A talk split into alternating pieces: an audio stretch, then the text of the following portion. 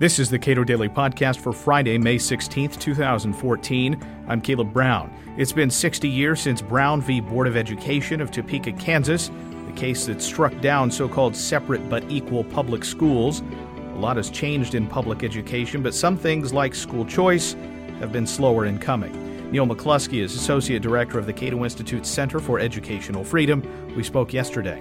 Uh, before Brown v. Board of Education, we had uh, um, legally mandated uh, racial segregation in the schools in many, many states. Um, and what was found was, first of all, I mean, this was uh, abhorrent uh, just based on principle, uh, but that this whole idea that you could have something that was legally separate and still have it be equal was just incorrect. Uh, there was always going to be a presumption, even if you had equal spending in these schools, that the that one group, that African Americans, were getting a lesser education, and and I think the presumption was often that they deserved a lesser education uh, through this segregation. And so what Brown did was said this is not constitutional to have race-based separation legally required in schools. Since Brown, first of all, we learned that absolutely this was something that needed to be eliminated. That race based segregation was a horrible thing. Um, but we also found that it is very hard, it's frankly impossible to force integration. And so ultimately, what we need to do is empower people based on being individuals, as opposed to based on their group identity, to choose the schools that, that provide what they want. Now, some people that may be they want religion, they may want no religion, they may want strict discipline, they may want loose discipline, they may want to fo- uh, uh, focus on the arts. Um, whatever it is, they should be able to choose those things. And, and that is the direction we've gone, I think, in education, very slowly, not nearly as quickly as we need to, and certainly not as quickly as, as African Americans uh, as a whole uh, seem to want to, but it's certainly been an important lesson, and we are going the right way. Enforced racial segregation uh, was always uh, incoherent under this idea of separate but equal, as you as you note. But where does education stand now, public education, with respect to how different races are separated, uh, how they are educated, and how well uh, these different groups tend to perform? Well, so what we've seen is, uh, first of all, uh, in terms of outcomes, uh, there's been a very long standing, very clear uh, achievement gap between African Americans and whites, African Americans and, and, Asians. Also, I should say, Asians and whites tend to have an achievement gap, especially in math.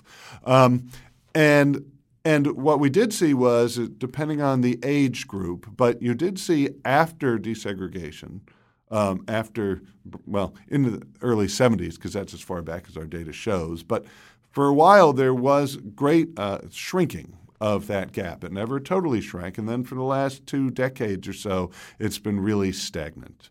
Um, and what we also saw was real resistance, broad resistance, I should say, came when after Brown we went from eliminating forced segregation toward moving toward forced integration. In particular, people, depending how old you are, but if you've read your history, it, busing became the big mechanism to try and force integration. And that led to huge problems, especially as it was moved away from predominantly southern states that had forced segregation to northern states that didn't have those sorts of laws. And you saw people uh, you know, really across the board heavily resistant to this, including lots of resistance among African Americans who didn't like their children being bused an hour away every day on this presumption that they would only do well if they were in school with, with white children. And so, and then you had um, white flight in places like Michigan in particular, but other places where they tried to force uh, or engineer integration within districts, and people said, okay, then I'm going to leave the district. Um, and so, what we learned from that was that, again, if you want to get integration, it's got to be based on choice. And a very popular mechanism that doesn't really get a whole lot of people angry is magnet schools. Magnet schools are public schools that are supposed to attract people of, from different parts of a city or a district of different races because it offers something they want. It, usually a science base or an arts base or something like that.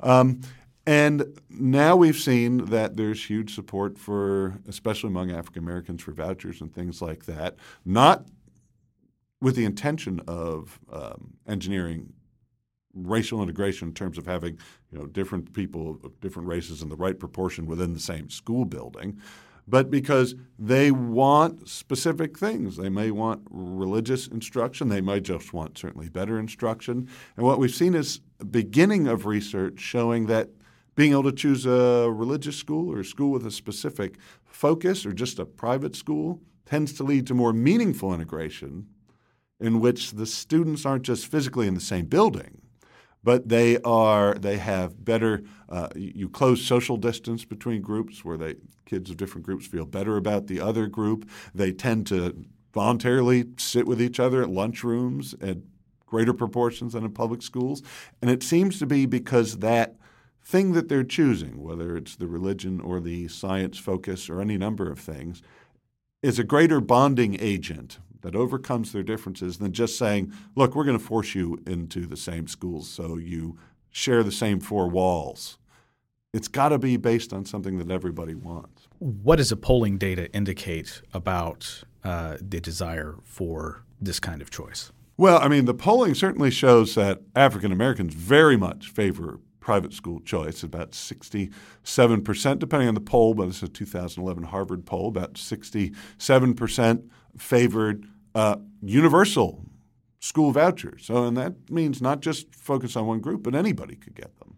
About 80% uh, favored private school scholarships that were funded through donations for which people got tax credits. Now, those were focused on low income kids, but clearly there's huge support among African Americans for this. And of course there is, because they're the ones who've been underserved historically. They're the ones who've been have had no power. And real power comes when you can control the money to educate your child. Uh, and they're the ones who are suffering these bad outcomes.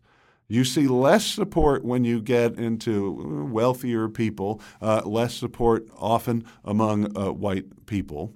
Uh, but still, you have pretty broad support for school choice, especially when you move away from just the term voucher into things like tax credits uh, or tax credit funded scholarships.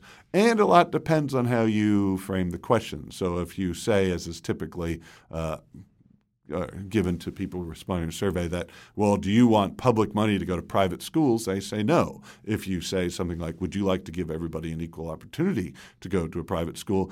Those numbers go way up. Is part of the uh, disparity between uh, wealthy people and white people and, uh, um, and black Americans is part of that that wealthier people live in suburban districts and tend to have access to better public schools? Yeah, it, almost certainly a part of it is that a lot of people, especially wealthier people, and there is a correlation between wealth and race, is that they have chosen a school, but they chose a school by being able to buy a very expensive house in, in a good district.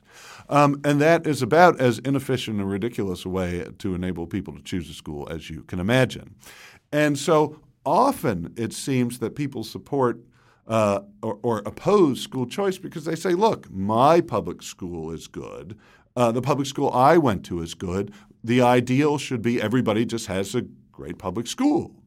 And most people, you know, because they're not policy wonks, they have regular jobs, regular lives, haven't thought about, well, what is the process by which education is actually allocated? And they don't often realize that the choice came through the ability to buy a very expensive house, which lots of people don't have. And so, certainly, that's a big part of why you see different levels of support in different uh, groups. Neal McCluskey is author of the book Feds in the Classroom, and he's associate director of the Cato Institute Center for Educational Freedom. You can read more of his work at cato.org.